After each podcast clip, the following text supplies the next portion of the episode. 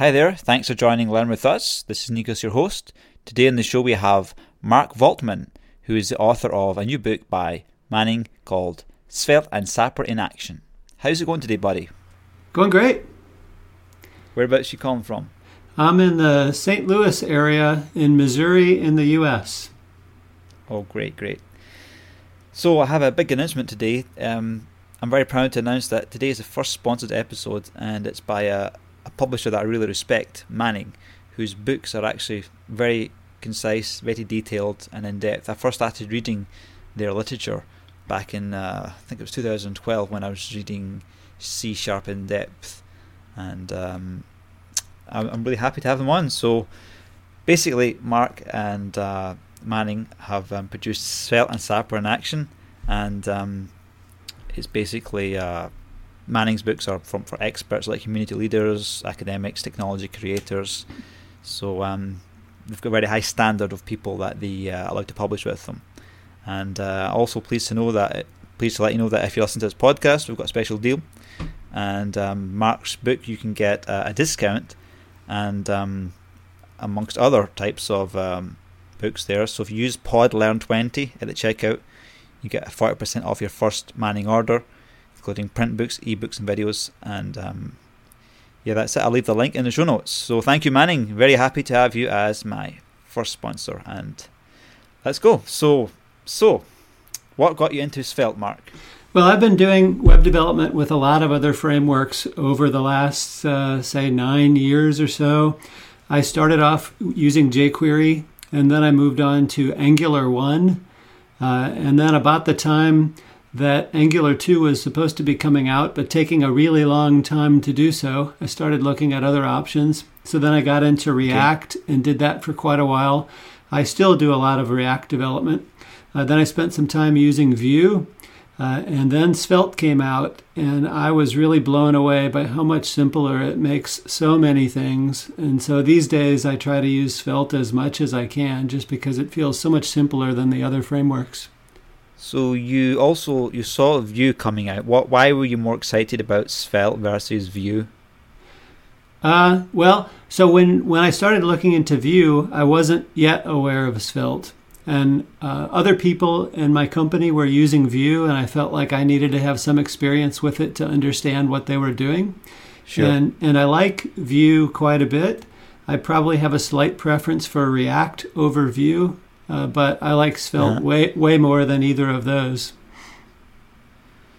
Okay, so what um, distinguishes Svelte from like other approaches to building web applications? Yeah, so there's several things about it. Uh, one thing that strikes you immediately is how easy it is to implement a component and the really small amount of code that you write to do that. Uh, a feature that is talked about quite a bit is how much smaller the bundled size of your app turns out to be. As a yeah. developer on a day to day basis, I'm not so much concerned about that. I'm concerned about my own productivity. But that's a nice side benefit that I know my apps are going to download really quickly for the users of the apps. Uh, and then just the way that yeah. state works inside Svelte is really nice compared to the other approaches I've seen.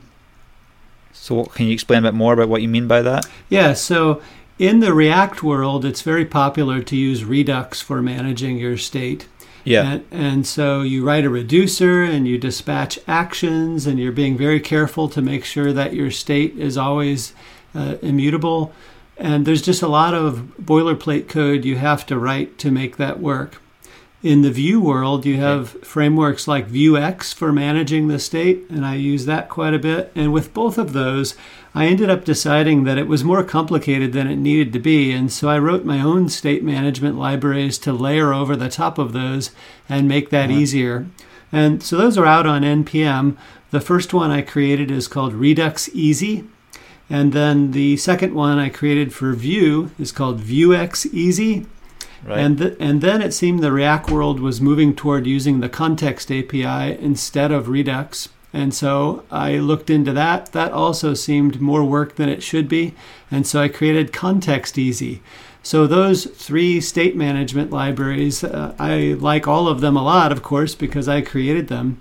But then yeah. when I started looking into Svelte and saw the way that you use stores, that's their state management approach, it uh, dawned on me that I have no need to create a, a Svelte Easy or a Stores Easy library because it's already easy enough. Uh, no need for me to do anything else. Okay, so is this your is this your own personal company or some clients that you're working with? So I, I'm a partner in a consulting company that is called Object Computing. Right. And so when I joined the company 23 years ago, we had 14 people, and uh, now we have almost 200 people working there. And so we're a, a, software consulting company, do work for a lot of companies in the St. Louis area, but also really around the world. And we do a lot of training. Sweet. I'll leave a link to your company in the show notes as well. Thanks. So, um, what does it mean that Svelte is a compiler versus a framework? I right. That's quite a big misconception that people have. Yeah. So with other frameworks like uh, Angular and React and Vue, when you are bundling up your code to uh, release an application, you're going to be bundling up the library that goes with that. And uh, so you would hope that through tree shaking of the bundler, that code you don't need will get eliminated, but there's still quite a bit of code that is either needed or it can't determine whether it's needed, and then you end up with this really large bundle size. And there's a lot of uh, benchmarks out there that will show you how much smaller resulting Svelte apps are. And so, back to it being a compiler, what that means is that uh, you don't release your Svelte app with a Svelte library. Instead, this compiler looks at all of your components and it sees what features of Svelte you're using, and then it generates just the JavaScript code you need for that to run. Uh, so, one nice benefit of that is that they can add all kinds of features to Svelte and they don't have to worry that they're bloating the size of your application because the compiler will only include the bits that it needs. So, when you, what do you mean by tree shaking for those that are maybe not familiar with it? Right. So, tree shaking is where a module bundler tries to determine uh, what things you're actually using. And so, for example, you might define some functions in your code that you never actually call. And so tree shaking is supposed to detect that and then not include the code for that part that isn't really being used. Wouldn't that be caught by linting to say you're not using this variable?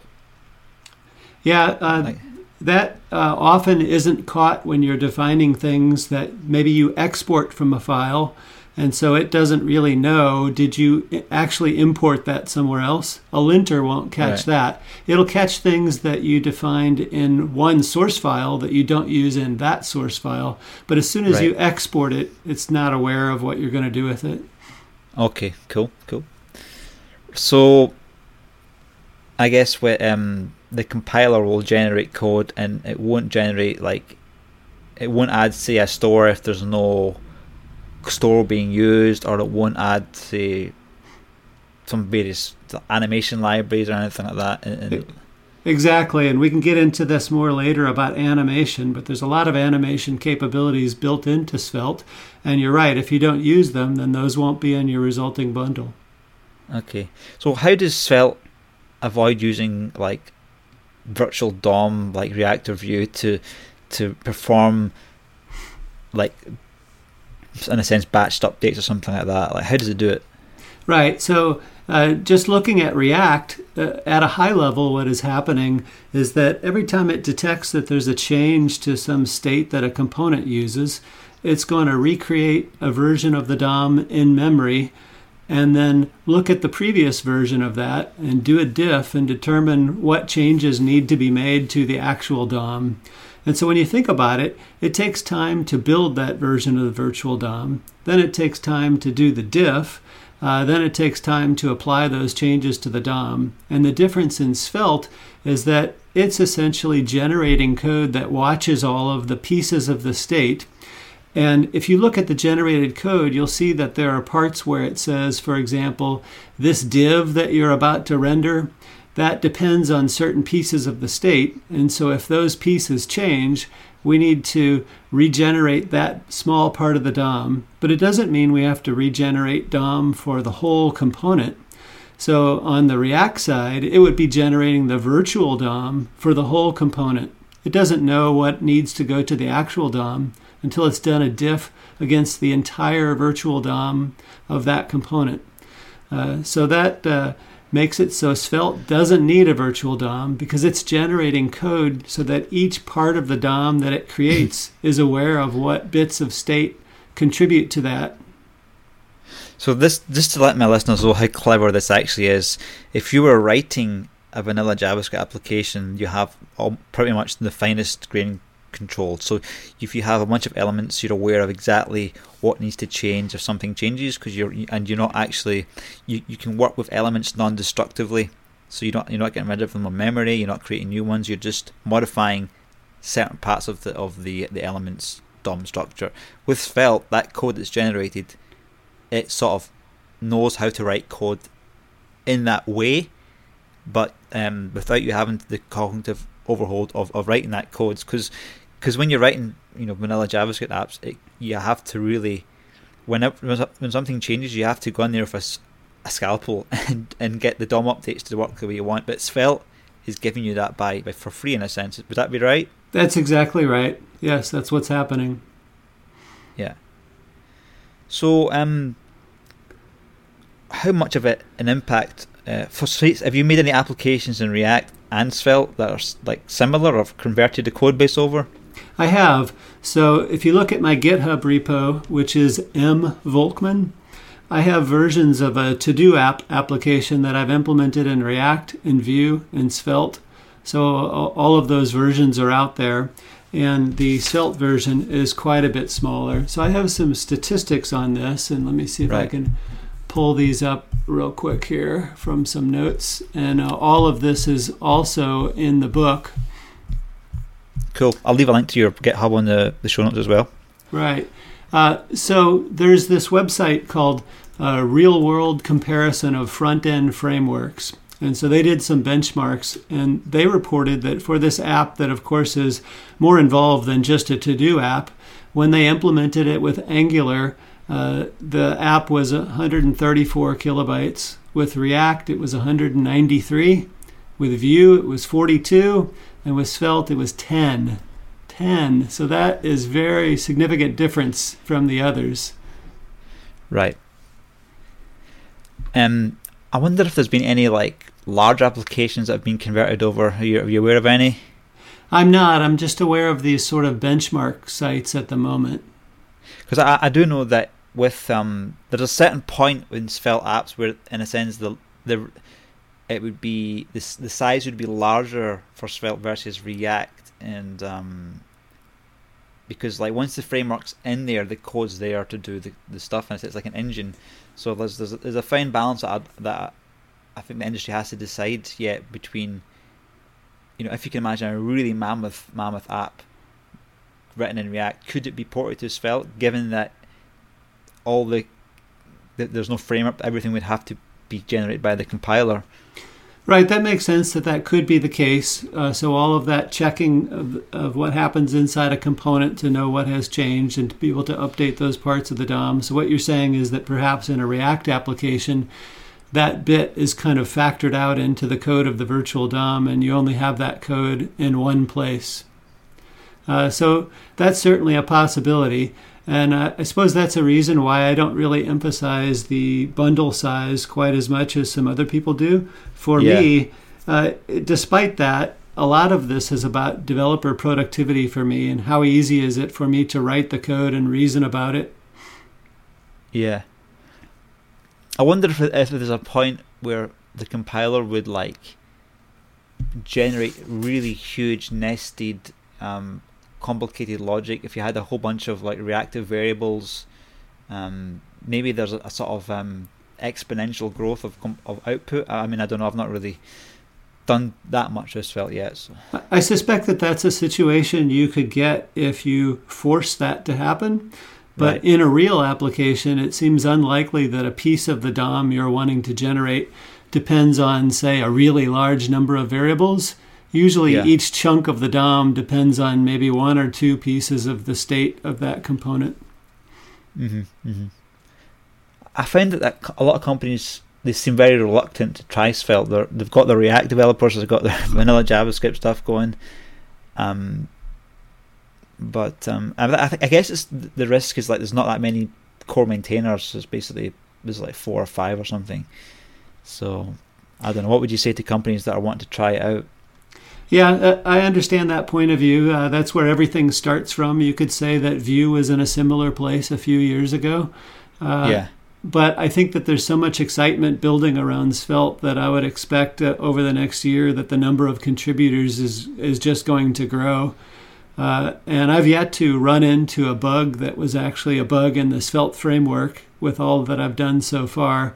Uh, so I wouldn't be nervous about that. I guess I would look at this as is this really a way that you could cut your development costs because the development is simpler? And would it be a way for developers that aren't yet experienced in those other frameworks that I view as more complicated for them to get involved in development because this is so much simpler for them to learn? One of the things that I really like about Svelte is that when I look at the outputted code in the compiler, it's like code that I would write and I can understand it. There's not a black box. Right. But like I cannot be bothered going and learning about how the React Virtual DOM works and reading all that code. I mean, that's it's like I'm getting something that I a, simple car that I can maintain for the long term versus some very complicated car that you know I, I, just if something goes wrong I need to go to you know it's like being in being in the wild and, and like would you rather have a Ferrari or a canoe you know so right yeah. yeah. and as we know these other frameworks are not getting simpler they're adding more and more features. Yeah. I wonder if other frameworks could become like Svelte. Yeah, I, I certainly think that they could do that, but the use of a virtual DOM is a very fundamental part of, of React and Vue. And so that would be quite a change for them to say, yes, we've seen the light and we're going to rewrite our framework and not use a virtual DOM. yeah. Yeah. So if you it's, watch, it's, um, it's, just one of those things that. Yep. There you go. I, I was going to point out that uh, the creator of Svelte, Rich Harris, has given many talks about the origins of Svelte and what his motivations were. And there's a particular talk that's really popular called Rethinking Reactivity. And he really lays out the case for why using a virtual DOM is a bad thing. And so I'd encourage anyone that has some doubts about that being a significant feature to watch that talk, Rethinking Reactivity, and see what you think about a virtual DOM after hearing Rich explain why that's not such a good approach. Okay, so um, what fe- what would you say is a feature that's missing from Svelte? Yeah, so probably the biggest thing that you'll hear mentioned uh, today is that it doesn't have really good support for TypeScript. So, especially okay. for people coming from Angular and to some extent also from React, if you're used to using TypeScript, you might find that troubling.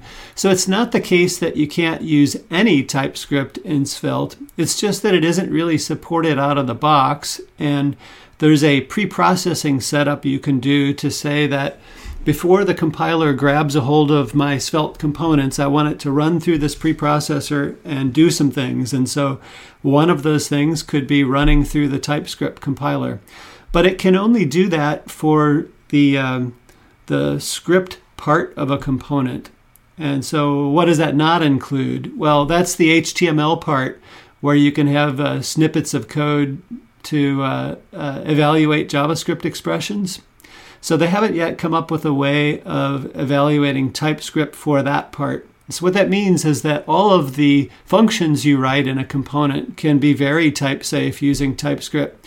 But the calls to those functions that would be within the HTML part of the component wouldn't be checked to make sure that they're passing the right kinds of values to those functions. So I guess you could say that Svelte has partial TypeScript support now, but it's kind of not officially supported yet. But it's well known in the Svelte community that this is a feature that people really want. So that's the biggest issue. Another issue might be that the support for IE isn't particularly strong. Yeah, uh, good. I think that's n- not a concern for a lot of people, but if you, yeah. for example, really need to support, say, uh, IE 9 or 10, uh, that may be problematic. For IE11, there are some uh, uh, things that you can use, some uh, polyfills that will help that along. Mm-hmm. But uh, it's not a place I want to be in particularly, so I'm hoping that most of my new apps don't have that kind of requirement. And then a third thing I would point out is that the other frameworks, having been around much longer, have kind of a wealth of libraries, especially component libraries that you could use as a starting point for an app. Yeah. And there are some of those for Felt, for Svelte, but just not quite as many yet. And I think that's just a matter of time before more of those things show up. Yeah. Yeah. It's also also going to be kind of hard to hire for Svelte. Mm, I don't know. What do you think about that? Is it is it quite hard to get hold of developers that can do Svelte? Yeah, it may be hard to find developers that already know it well, but if you can find developers that are uh, up for learning it, I think it's a very small uh, amount of time required for them to come up to speed. I would think that uh, any developer that has some experience in web development could be pretty productive in Svelte after just a couple of days. And I've seen that happen within days, my yeah. own company. The people that I've introduced it to have really latched onto it after just a couple of days. Oh, that's that's quite surprising. And these these were developers that were from React or whatever. React and Vue both, yes. Uh-huh. Okay. Yeah. So I would say a good example of this is uh, think about what you have to do in a component in any framework to define what is the state of that component. So in the React ecosystem, uh, nowadays the answer everyone wants to give is that you just use a, a hook. You just use the use state hook, and that defines the state of your component. And so Sure. then, uh, how do you work with that? And then you have to explain that the use state hook returns to you an array where the first thing is the current value, and the second thing is a function you can call to update it. All kinds of uh, rules around how to properly use that. So contrast that with how you would explain to someone how to represent the state inside a Svelte component. You would just say to them, the state is your top level variables. If you say, uh, let date equals something, that's a part of the state of your component, just because you made it a top level variable. Uh, and then someone might say, well, what if I want to change that state? How do I do it? The answer is you assign a new value to it. That's it. You don't call a function, you just assign a new value to it. And if any part of your component is using that for rendering something, it's going to know to update that part of the DOM just because you assigned a new value to that variable. So, like with React, use effect it allows you to share functionality quite well because basically it, it's a function that takes a state and performs operations on it without any hooks or anything like that. Could something like use effect be, be done similarly with Svelte? Right. Uh, so Svelte also has what they call lifecycle functions. So there's Yeah. uh, on mount and there's on update, there's on destroy. And so you can write those functions in a component, but you could also write a function in a separate JavaScript file that you import into a component. And then those could Yeah. be shared between multiple components. And so that's kind of the same as how it works with React hooks, how you can share Right. hooks between multiple components. You could share these lifecycle functions in the same way. Right, I got you, got you. So, in day-to-day Svelte development, what are like some of the most uh, attractive features of Svelte? Is it like is just less code, or just like reactivity, two-way binding, scope styles? Yeah, so all of that comes into play. So uh, let me talk just a bit about the uh, reactivity part. And I kind of was discussing that already how if I just make a change to a variable uh, that's a top level one, then that's updating the state of my component. But I might have a variable that I need to be updated whenever certain other variables change. And this gets into kind of the reactivity part. And so Svelte has chosen to uh, latch on to a part of JavaScript syntax that is rarely used, and that is labeled statements. So uh, uh, a word followed by a colon, well, that's a label in JavaScript, but in Svelte, if the word you choose is a dollar sign, dollar sign colon, that marks a reactive statement. And what that does is it says if any of the variables I reference in this statement have their value changed, I want to run this bit of code again.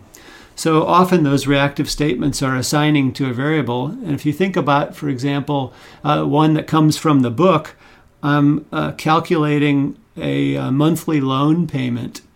And so if the number of months in the loan change or if the interest rate changes, uh, those mean I need to recalculate that loan amount. And so I can uh, I can define that with just a single line of code that says dollar colon and then the formula for computing that monthly payment.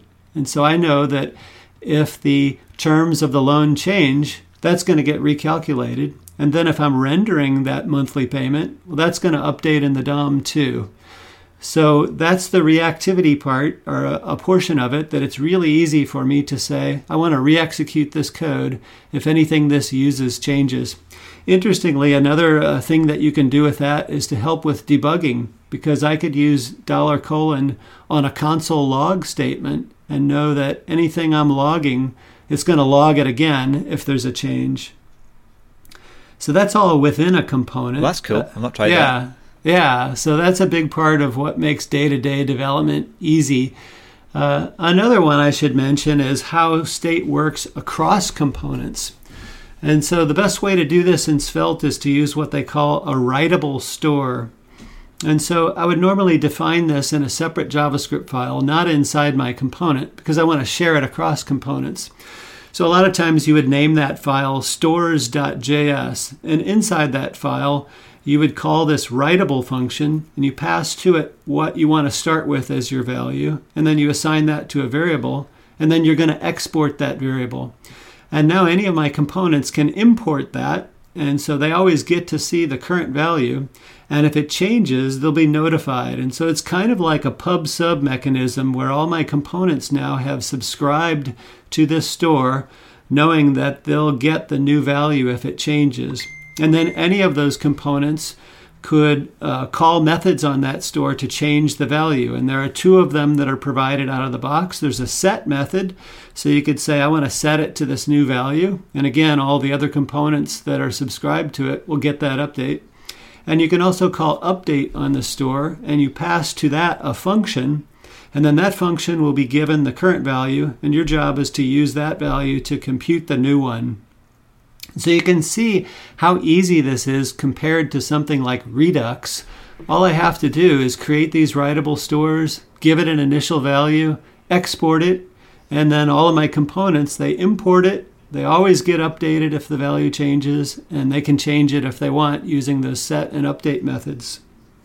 So I was I was talking a little bit about um, the stores in, in the first Svelte meetup I did in Vienna, and uh, one of the guys came up to me afterward and says, "How do we do time travel in, in Svelte?" And I didn't have a good answer for him because when, you're not using Redux, we don't have the, obviously this time travel thing. So, yeah, how would you that, answer that hard question? Yeah, that's interesting.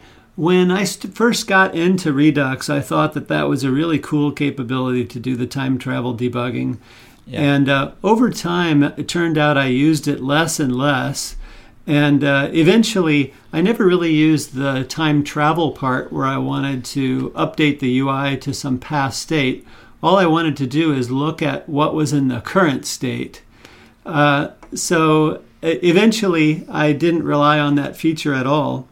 Mm-hmm. Uh, so when I wrote my context easy library for React, that, of course, didn't have time travel debugging, but it turned out that if I could just set a flag that I called log and make it so whenever that was set, if I changed what was in the context, it just wrote it to the DevTools console, that that was good enough for me. Yeah. And, and so I'm feeling like based on that experience, I, I wouldn't be missing time travel debugging that much. And if I wanted, I could write a Svelte store that is a custom store, and that's where you kind of layer on top of one of the provided stores to do something custom. And yeah. so in this case, I could make it so that anytime I change the value, I again log it to the DevTools console. So I feel like yeah. for most cases, that would be good enough for me. Yeah, I guess you could also like in terms of uh, Redux. The the the only time I really really appreciated was when I had a really complicated wizard where when I was developing it I couldn't be bothered going back all through all the steps. And what I was doing I was exporting the Redux state and then there was a, some kind of plugin that that re-imported it on the browser refresh. But I guess if you, you were quite smart you could you could do a similar thing with Svelte you know so you could store all the the state somewhere you'd be a custom thing Right. So, a, a, kind of a related example that is in the book is how you can create a custom writable store that always saves the data in session storage in the browser. so that if you refresh the browser, you don't lose any of that state. It just retrieves it from there after the refresh, and you're back where you started from. So that's kind of related, yeah. showing that you can write a store that saves the data wherever you choose. That'd be great. Is that on npm or whatever? It's not. It turns out it's so simple. It's just a few lines of code. It's like not even worth releasing to npm. So uh, you'd be yeah. surprised the amount of people that wouldn't even bother doing that, my friend. yes. yeah. Yeah. Okay, so what um, kind of syntax does Svelte support for defining uh, what what components will, will render? Yeah, so for the most part, it's just straight HTML, but of course, you'll want to have some logic mixed in there. Like perhaps you want to iterate through an array of objects and then render some data from them. And so Svelte chose to use a kind of mustache like syntax. And I think for some people, initially, this is a bit of a turnoff to them because they feel like that mustache syntax was something from the past and now it's back again. Uh, but Blast for the past. Yes, for me, that was a very short lived concern. And I think a concern with learning any new framework is how much new syntax is there that I have to get comfortable with here? And I would say that in Svelte, it's a really small amount.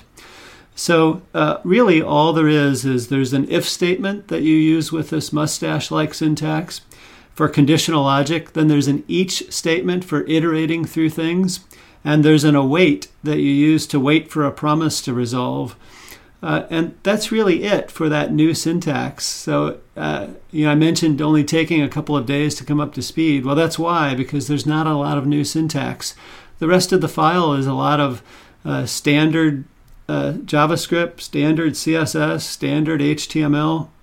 Uh, you also tend to just write JavaScript functions. You're not creating classes. You're not creating objects that have methods attached to them. Most of the code is just plain JavaScript functions.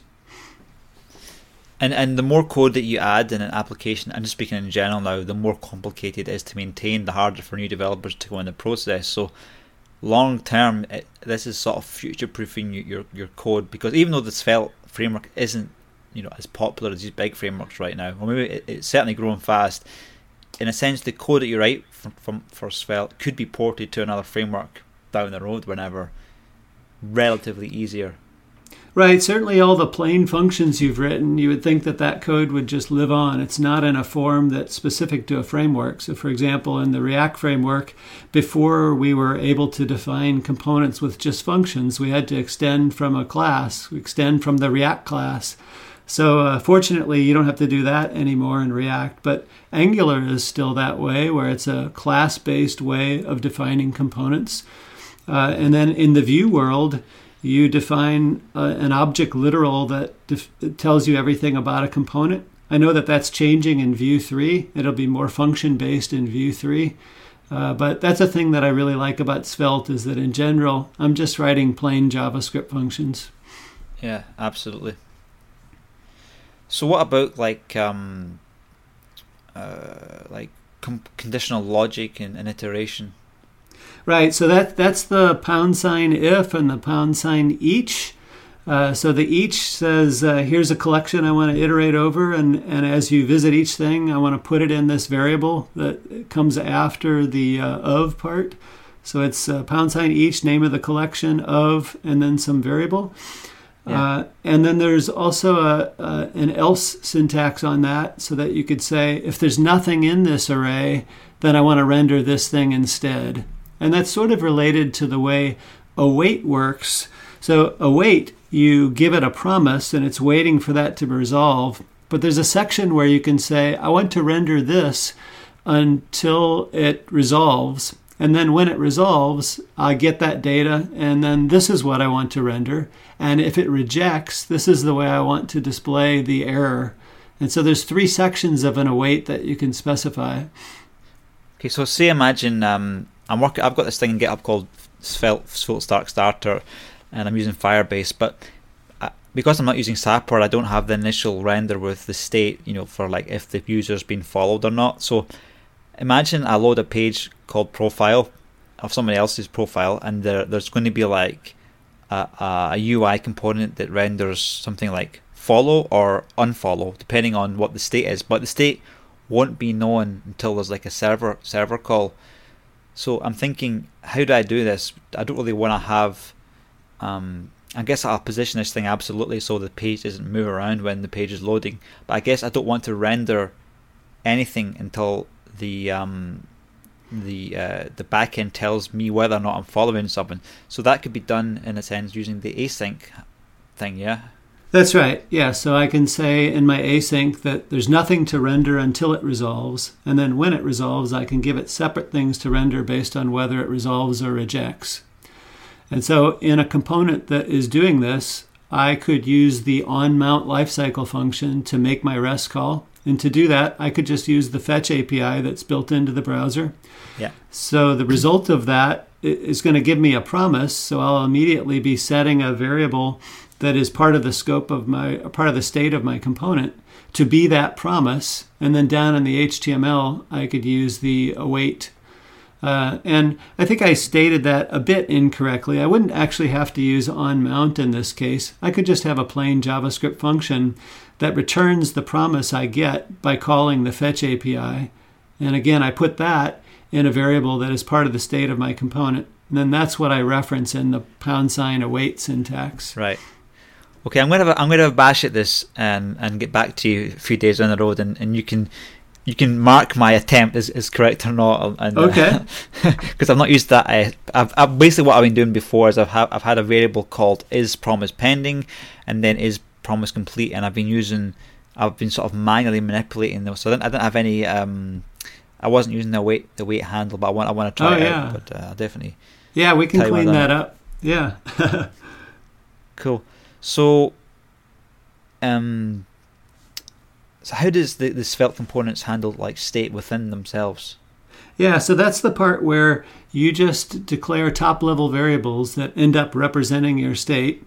And that's kind of the end of the story. You get to render that. If they change, you know your component's going to re render the parts that need to. So it's all just very automatic. It's just a matter of defining top level variables that you want to represent the state of your component. How do you feel about this sort of two-way binding? Because back in the Flex days, Adobe Flex, there was like a lot of two-way binding, and then everybody says, "No, we shouldn't do, we shouldn't be doing two-way binding. We should be one one-way data flow." So now we seem to go going back to two-way binding again. yeah, uh, I, I, guess I feel okay about it in Svelte because if you look at the generated code, you'll see that it's really doing the one way binding thing under the covers. Looks like two way binding in your code, but the generated code is really doing the same things as if you had set it up to, to do one way binding. Uh, so it feels pretty safe to me, and boy, is it convenient. But don't you think, like, if the, if you imagine some huge application written in Svelte, then you could get side effects that you, you just would find hard to predict and right how would you, avoid that would you just tell everybody do- yeah you can get yeah. into that situation i think the trick is to uh, not be binding to things that come from a different component so if it's all contained in that one component uh, then it's easy to reason about uh, there's nothing really built into Svelte to stop you from going beyond that. So, for example, if I'm passing a prop from one component to another, I can choose to use the bind syntax so that in the child component, if I make a change to it, that change propagates back to the parent. And uh, so I could do that through as many levels as I want, uh, binding a property uh, through a bunch of layers. And then we'd be in the situation that you're describing where it could be hard to track that down. So mm-hmm. certainly there's some uh, responsibility on the developer's part to not go crazy with the binding. Yeah. But most uses that I've seen of it in Svelte really are restricted to within a single component. Right. Because typically I'm working with clients with massive, massive sites and websites, and uh, I'm trying to figure out how best to sell them because I, I really enjoy using Svelte myself. I wonder if like because stores are sort of the global state in a sense that you can pass them around. I wonder if there could be r- rules within the stores to say what components can update it. Well, you certainly can do some validation there. So yeah. it doesn't it doesn't have to be the case that your stores are global. That's a convenient thing to do. But right. uh, suppose you have a large component hierarchy in your application, and a particular store really only matters to a subset of that component hierarchy. Well, what you can do is the top of that bit of the hierarchy that cares about it, that could be the one that creates the store.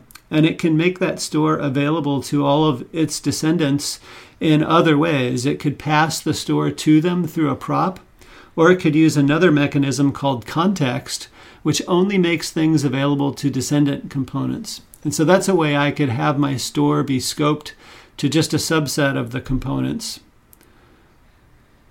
These are really fantastic answers. You've obviously thought about this a lot. yeah. Yes. So another thing that we haven't touched on, a way of sharing data between components, is to use events.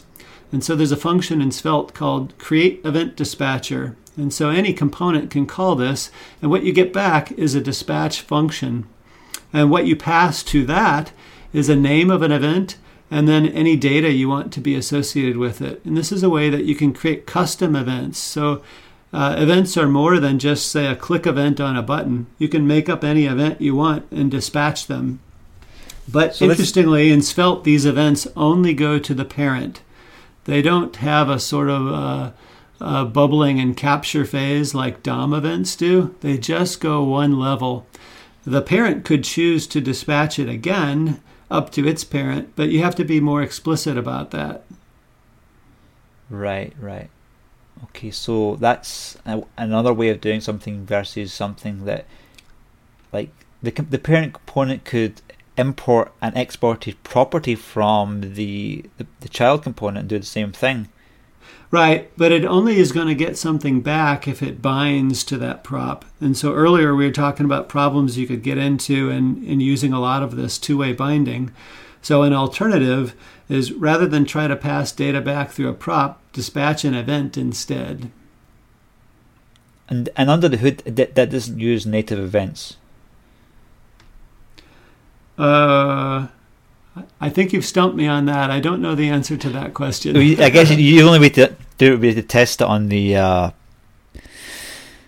check the generated code in a sense. Right. I don't so, so, think it's using native events, but I'm not entirely confident on that. Well, part. Uh, if it did, it would, it would just be using stop stop um, propagation, right, uh, to stop that going up. But um, yeah, who knows? Right. Who knows? Rich Harris knows. Yeah. And and the other and the core contributors. Well, here's a funny story, by the way. In one of the meetups in Vienna, um, it, it was quite a, a quiet one. We're having lunch, and I was I was kind of explaining the basics of Svelte to the guys, you know. And the one of my audience were like was was giving me about really good answers and, quite and like responses. And then I said, "Well, what's your name on GitHub?" And I looked up on GitHub, and then it, it turns out he was like the number three contributor to the Svelte. I'm like, "Oh wow, that's a small world, you know." Yes. Yeah. So um. So how how how can Svelte components like communicate apart from just like events and um like uh, stores exporting variables? Yeah, so there's really five mechanisms that it provides. So we've talked about props. Usually, props are just going from a parent to a child component, but if the parent uh, binds to that, then it can get the data back up as well. Uh, slots are a way that a parent component can provide content that a child component can choose to render. In fact, it could render it multiple times if it wanted to. And there's a default slot, but you can also have named slots. And so that's a concept that a lot of the other frameworks have as well. Uh, we talked about events as a way of passing uh, notification that a thing happened in a child back to a parent, and there can also be data associated with that. Uh, context is going in the opposite direction from events. Context data only goes downward to the descendants of that component, so it's not global. Uh, and then stores can be global if you choose to make them that but you can use those other mechanisms as a way of sharing a store. You could pass a store via a prop or make a store available through context. Is the context similar to the React context? Uh, I would say, uh, like many things in Svelte, it's far simpler. So right. the way that you define a context in Svelte is you just say, I want to set a context with this name, and here's the data I want to put in it. And then when you get down in some descendant component, you say, I want to know what the value of this context is that has a certain name. And it just walks upward through the hierarchy to find the nearest ancestor that defined that context with that name. So it's uh, very easy to understand what's happening there. Context is somewhat limited, though, compared to all the other features, in that it can only give you data that is known at the time the context was created, and that has to be at the time the component is uh, kind of instantiated. And the big thing to point out there is that context is not reactive. And that means that if I set a value in a context with a certain name, I can't later change the value and expect that things that we're looking at that context will get notified that something changed. So it's kind of a one time situation. It's more for configuration kind of data to let descendant components know that you've decided to be configured in a certain way. Uh, if you want something to be more active and to get notification about changes, that's where you really need to use stores instead of context. Okay, cool, cool. So let's um let's go back to animations. Uh, we all web developers know about like CSS3 animations and, and like keyframes and uh, and animate properties. So what what does Svelte give us here? Yeah, so in my experience, a lot of developers skip the step of adding animations to their application just because it's kind of tricky to do and maybe they're not familiar with how to do that in CSS. So mm-hmm. Svelte gives us a bunch of animations out of the box and all you do is import them and then attach it to some HTML element, and it's done. And so these animations uh, have certain properties that you can adjust, like what is the lifespan of this animation? Should it take place over 500 milliseconds or three seconds? Should it start immediately or should it delay a bit before it begins? And then what kind of easing function do you want to use? Is it kind of a linear animation or does it progress along some sort of a curve? And so there are a bunch of easing functions that are built in and a bunch of animations that are built in. And if you want to go beyond that, it turns out it's really easy to write your own animations and it's really easy to create custom easing functions. So this all came about because Rich Harris formerly worked at the Guardian newspaper and now works at the New York Times. And his job is to produce interactive graphics for the newspaper. So he's under tight deadlines to get these things done. And they want a lot of animations for their website that is showing these graphics. So he really needed this for his work, and we're all benefiting that he's taken the time to put this capability uh, into Svelte. So, just to give you an example of one of the animations, there's one that is called Flip. And flip, you might guess that it takes something and it flips it, but that's not what it does at all. Uh, instead, flip is an acronym for something that I've forgotten. Uh, but basically, what it's doing is it's saying a cha- when a change happens to this HTML element that causes it to be in a different location on the page, rather than just jump to the new location, I want it to animate from where it used to be to where it's going to be next. And so you'll see things sliding around in the browser. So if you imagine that you have a bunch of elements that have a display inline blocks so that they can just go one right after another on a row, and when it hits the end of the row, they just wrap around to the next line. Well, if I apply a flip animation to all of those things and then I delete one of those elements, all the other ones are going to shift uh, to the left and fill up the unoccupied space. And That's the first, so cool. Yeah, the first one that was on the second row, it now becomes the last one on the first row. And it's going to animate to get there. And so you'll see everything slide around and rearrange all simultaneously. And all I did was import the flip function and attach it to one uh, HTML element that happened to be in a loop so I could render a bunch of these things. And that's it. That's all the work I have to do to get that really interesting animation. Now, it must do some really smart stuff under the hood with like initial positions or something, or like, I don't know how it does it. Yeah. Right. So look, it, it is re- compiler output. Yeah, it is really interesting. And what you'll find if you dig into it, I think some people hear about this and they think, I wonder if those animations are slow because there's probably a lot of JavaScript code that's doing these calculations and, and implementing the animation. But it turns out that's not it at all. You mentioned CSS animations earlier, and that's exactly what's happening here. All of these built in animations are just CSS animations under the hood. And so it's your browser's ability to perform those that makes these things really efficient. And there's very little code behind it because it was already a part of the browser to do these things. I'm definitely going to make a video on my compiler series on uh, on YouTube to on, on looking at the output code for that because I'm really curious now. Cool. Yes, yes.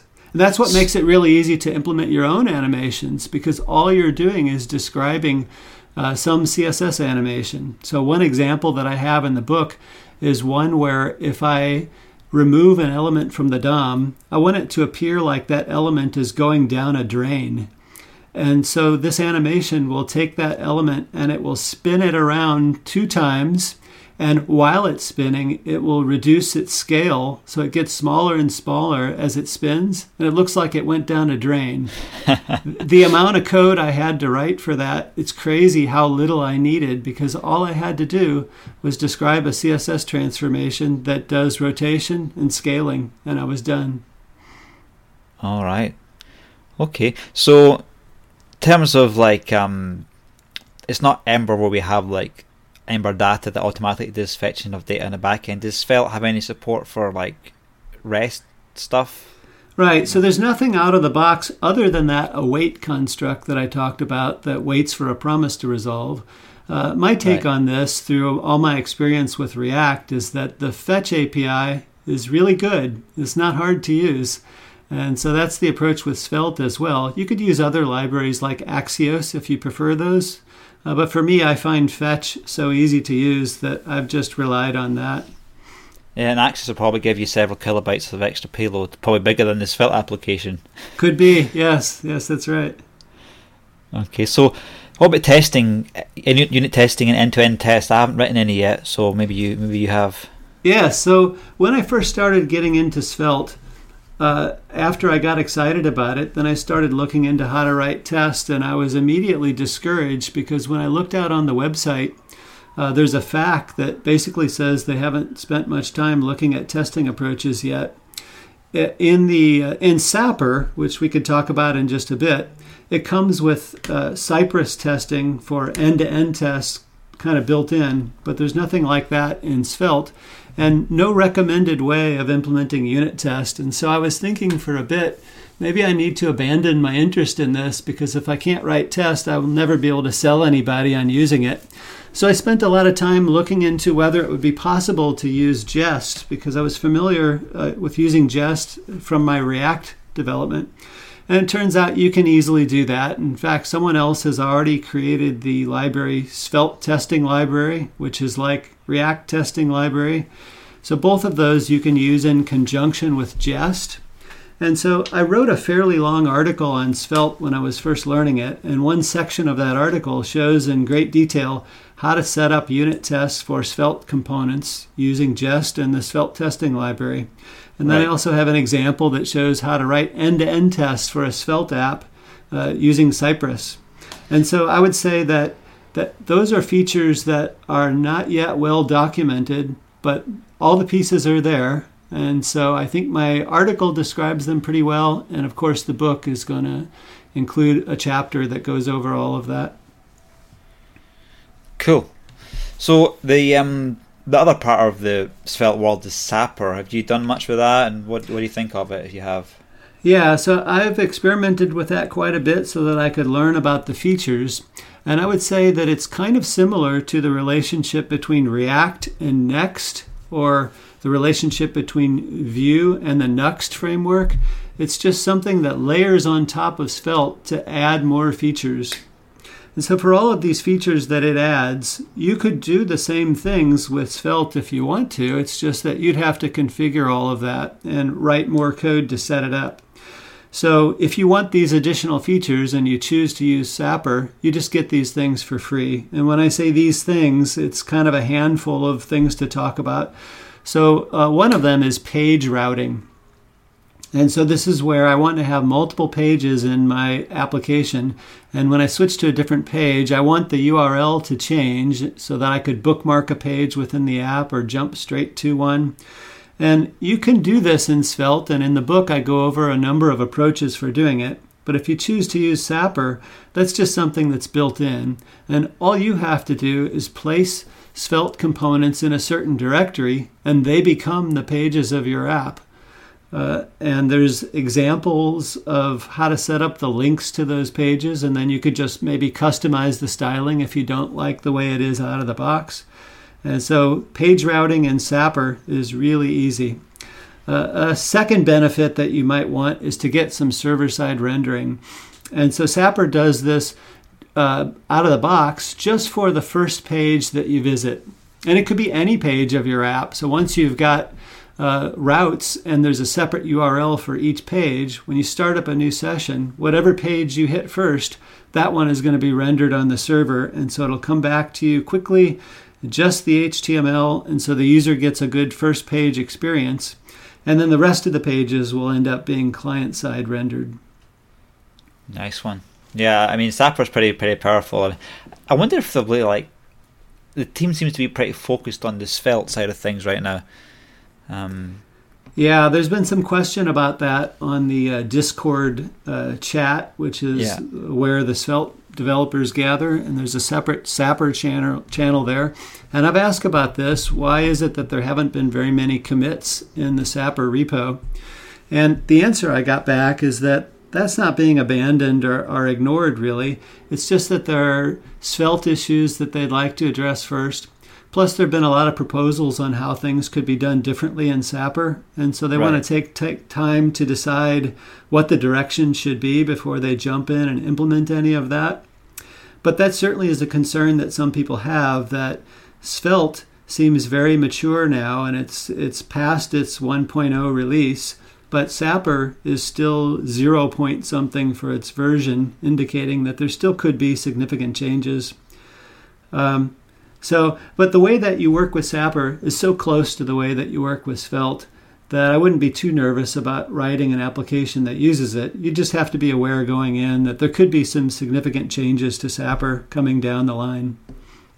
Yeah, I played about with it a little bit. I really liked it. I mean, I could I could debug on the node side, I could uh, debug on the client side, and uh, I understood quite reasonably easily about how the uh, the prefetch uh, script works and stuff like that. So. Yeah, that is a topic we really should touch on. A few more features of Sapper that I haven't mentioned. And so you said prefetching, and that kind of goes along with the code splitting feature. So, one thing that you'll notice about Sapper Svelte gives you a small bundle size, but it's way smaller even when you're using Sapper because it only gives you the code you need for the current page. So when you hit that first page, uh, you're just getting the JavaScript that that page needs, and you're mostly getting pre rendered HTML. For the second page, you're getting the JavaScript code that is needed to render that page and any of its functionality, but you haven't gotten any code yet for the third page. And so that's code splitting, and it's really easy when you look at what is generated for a Sapper app to see all these separate JavaScript and uh, files that got generated for each of the pages. And then you mentioned prefetching. So, uh, a part of this is that when you visit a page, uh, you want to gather up maybe data from REST services that you need for that page. But you also can do this trick where you say, if I hover the mouse over a link that would take me to a different page when I click it, maybe that ought to be a clue that I'm about to visit that page. And wouldn't it be more optimal if I go ahead and not only download the code for that page, but if that page is going to call a REST service, why don't I go ahead and kick off that call before the user has even clicked the button? Yeah. And you might might think that that doesn't really give you much benefit because how much time is there between hovering over the button and actually clicking it? But turns out that's something that can matter to make a page come up faster. And that's just built into Sapper. You just say, yes, I want that functionality, and it'll do that for you. It, it, I, I played around with it in, in that 100 milliseconds. It makes it feel like it's a, a local app that's been downloaded, but it's actually, it's it's server side. You know, it's, it's, it's a really clever, clever solution. Yes, yes, definitely. Um, another thing we haven't talked about is that when you opt into using Sapper, if you want, you can render the backend services in Sapper as well. Sapper refers to those as server routes. And so they have to be node based because Sapper is node based. But if you're up for implementing your REST services in Node, you can just do it within that same framework. Yeah, I, I when I first started writing my um, one of my apps in in, in uh, Well, I'm working on this thing called Mentor CV, which uh, I haven't had time to really do it. But uh, um, I started off with Sapper, but I was I was starting to like use more Firebase stuff, and then I was like, all the state and Firebase can be done on the client. So, um, eventually I want to get back to using Sapper, but at the moment I've I've kind of not done it for a while. But it's yeah. certainly powerful. Yeah, but I would say for me, I wouldn't decide whether I want to use Sapper based on whether I want to implement these node based REST services, because even if I don't want to do that, I would still benefit from the page routing and the server side rendering and the code splitting. I just wouldn't be implementing my services in Sapper. Yeah. And there's one last bit of functionality from Sapper worth mentioning is that that is that it can do static site generation for you. So when you export a Sapper site, what you're telling it to do is start at the first page and see what links are there and crawl all of those links and those pages might have other links. Just visit every page you can get to and generate HTML for every one of those pages and that's your static site. So you could use this as an alternative to other static site generators like Jekyll and Hugo and Gatsby. All of those things you could do this in Sapper instead. Uh, that that reminds me of what I was trying to do with Mentor CV. I was trying to do a static site export, but I couldn't get state to work very well, like authentications. That's why I went pure client. Oh, but uh, that's that's only because I was using Netlify and I didn't want to. I couldn't figure out how to use something like Google Cloud Run, and I couldn't be bothered starting my own hosting on Node, some some Node server, and doing some DevOps. So that's why I just did the the easy sure. route right now. You know. yeah, that makes sense. Cool. Okay, so I guess we'll um, get on the hour here. So, what about um, one thing that's huge in London is React Native, and there's um, something called uh, I think it's Svelte, Svelte Native, right? So how how is that going and working out right now? Yeah, so I've done a bit of React Native development myself. I, I, like it quite a bit. But in the same way that I find Svelte to be easier to work in than React, I find Svelte Native to be a bit easier than React Native just because I get to implement Svelte components instead of React components. So, one way that it differs is that Svelte Native is built on top of the NativeScript platform. And that's good because that's a very mature platform. There are uh, other frameworks that also tie into NativeScript. You could use Vue with NativeScript. I think there might be a way to use Angular with it as well. I'm not sure. Uh, but just like Sapper, this is an area that is still maturing. Uh, so there may be some issues you'd run into, but I, I, have a feel from what I've seen so far that if you're not writing a very complicated mobile app, it's probably fine and it'll just be getting better all the time. So I think it's certainly worth a look to see if there's an easier way to develop your mobile apps than uh, certainly having to write native code like writing in Swift or writing Java code and, and creating native apps. It's way easier than that. And I, I really think it's on par with React Native as far as the ease of development sometimes React Native, the tooling can seem quite difficult, and so many times you get a red screen of death on on the devices. You know, like. Yeah, what I've done that has made that much easier for me is to use Expo. So with React Native, you have a choice of using their native CLI, or you can use Expo it just seems so much easier to me if you use Expo. But there is a problem with that, and that is that if you need to implement some uh, native mobile components or interact with things that aren't directly supported in Expo, then you just can't do it, and then you'll have to eject and go back to the uh, native React native way of doing it. Uh, but as much as I can, if I'm going to do something with React Native, I like to do it through Expo. Cool. Well, that's uh, that's a lot of svelte talk we talked about there. A solid hour. That's enough for a whole meetup almost. Or, or yes. meetups. but by now we were going to be going for pizza, right? yes, exactly. So what do you what do you do when you're not like um, coding, writing books? Yeah, so I do a lot of running. I've run a lot of marathons. I'm trying to run a marathon in all 50 states in the U.S. I'm not quite there. I'm stuck at 39 at the moment. Has that uh, been so done before? Oh yeah, a lot of people have done that. Yeah. Um, so that's one thing. Uh, I just like learning about new computer-related tech. Yeah. So I, I've got a bit of a break in, in writing the book now. I've had a few days where I, I didn't have to do anything. And so I've started diving into another topic, and that is a static site generator called Eleventy, spelled uh, 11ty. I've found that really interesting. Uh, so anytime I need to generate a static site, I'll have to choose between whether I want to look to Sapper for doing that or whether I want to take this approach. Certainly, one of the approaches of this static site generator compared to others is that it's very simple in terms of the the syntax that you write.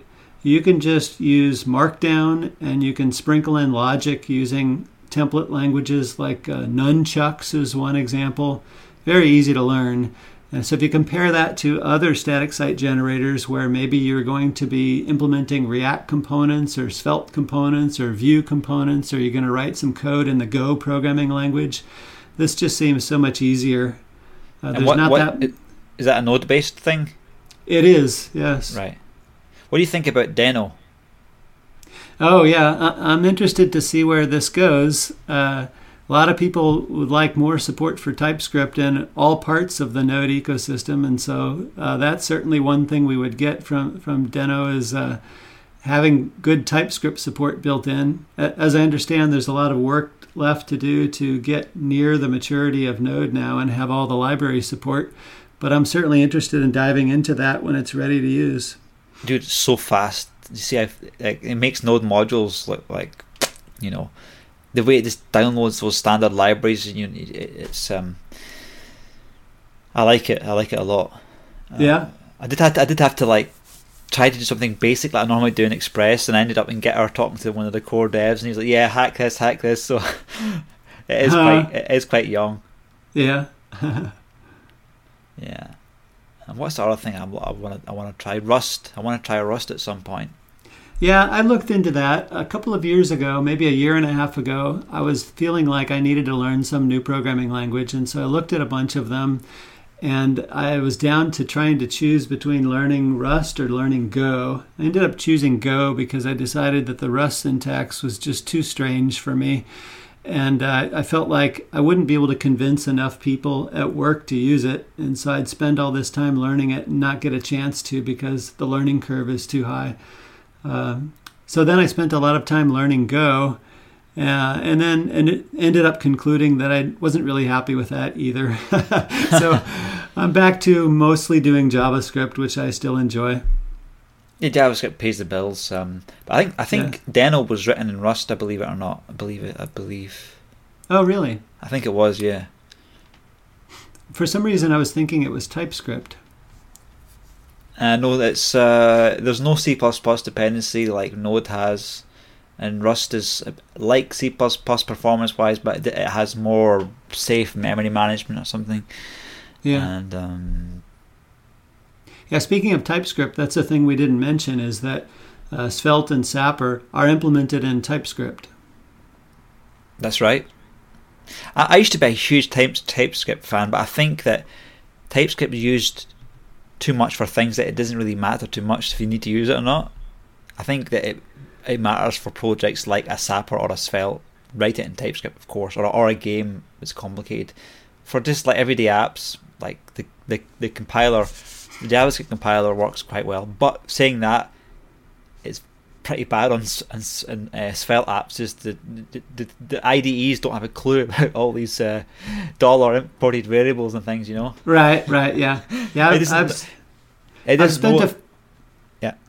I've spent a fair amount of time using TypeScript on a React project, and so I would say the jury's out on whether I have gained more benefit from the errors that it found for me or whether I wasted more time just trying to satisfy the TypeScript compiler. It's about 50 50 at this point, I think. Yeah, it, if with Redux, it's horrible. All this types, I just really don't want to work on another Redux TypeScript app anymore. no, right, yes. no more. Yes. you know, uh, uh, just passing loads of interfaces around and combining them and stuff like that.